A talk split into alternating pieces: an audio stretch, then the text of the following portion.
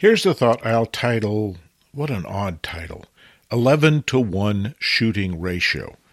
And it's perhaps a meaningless statistic, but I'll share it here anyway.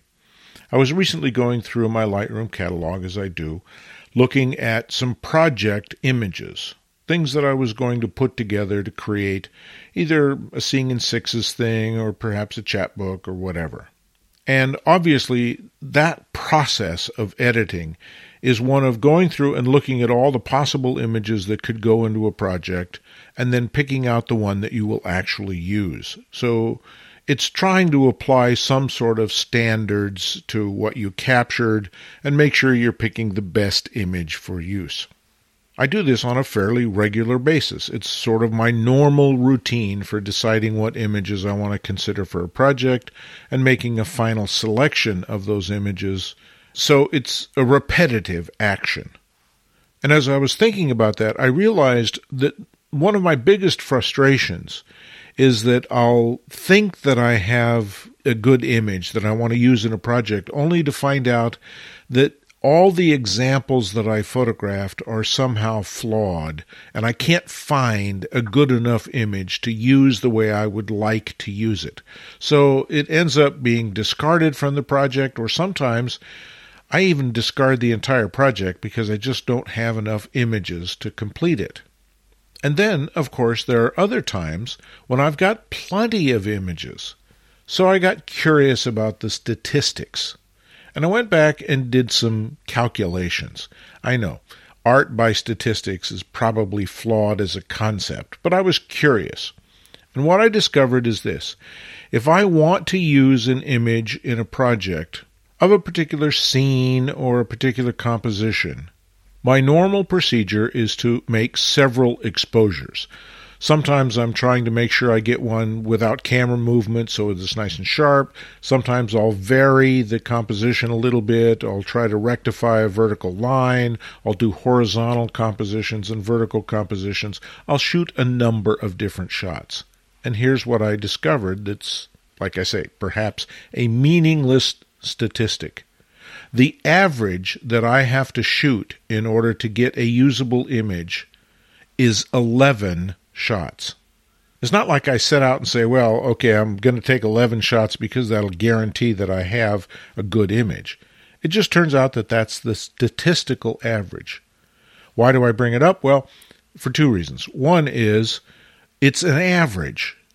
There are some images where I had to shoot 30 or 40 different compositions in order to get one that I liked.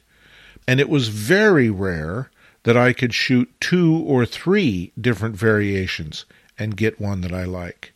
The one really powerful observation in this statistical game is that there are very, very few examples where I shot one or two or only three digital captures in order to end up with an image that I used in a final project.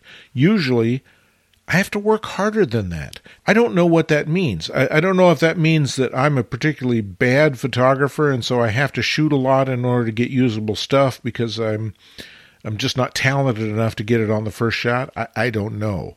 But I do know, well, now, that my statistical average is it takes 11 digital captures to end up with one that I'll use in the finished project. So, what do I do with this information? Does that mean I go out and make sure that I've always shot 11? No, probably not. Because I don't think the numbers are what's meaningful here. I think what is meaningful is that working a scene or working a subject or photographing a lot when the light is just right or whatever makes us pick up our camera, working it intensely and making a number of images that we choose from later in an editorial process is the key. Looking back and gathering this information, the one thing I definitely concluded is that more often than not, shooting a relatively few number of images is high risk. It means that my chances of getting the image that I really want in post processing in the assembly of a project the image I really want is more likely than not to elude me. Shooting more is a virtue. Not just firing away. I'm not suggesting burst mode on everything. I'm saying working the scene, working the subject, different compositions, different angles, different focal lengths, different f stops for depth of field. Thinking about the alternatives in the field pays off. And in my case, I guess I could conclude that statistically, making 11 or more different variations seems to increase my odds of success in finding just exactly the sweet image that's needed for a project. Copyright 2024 Lenswork Publishing.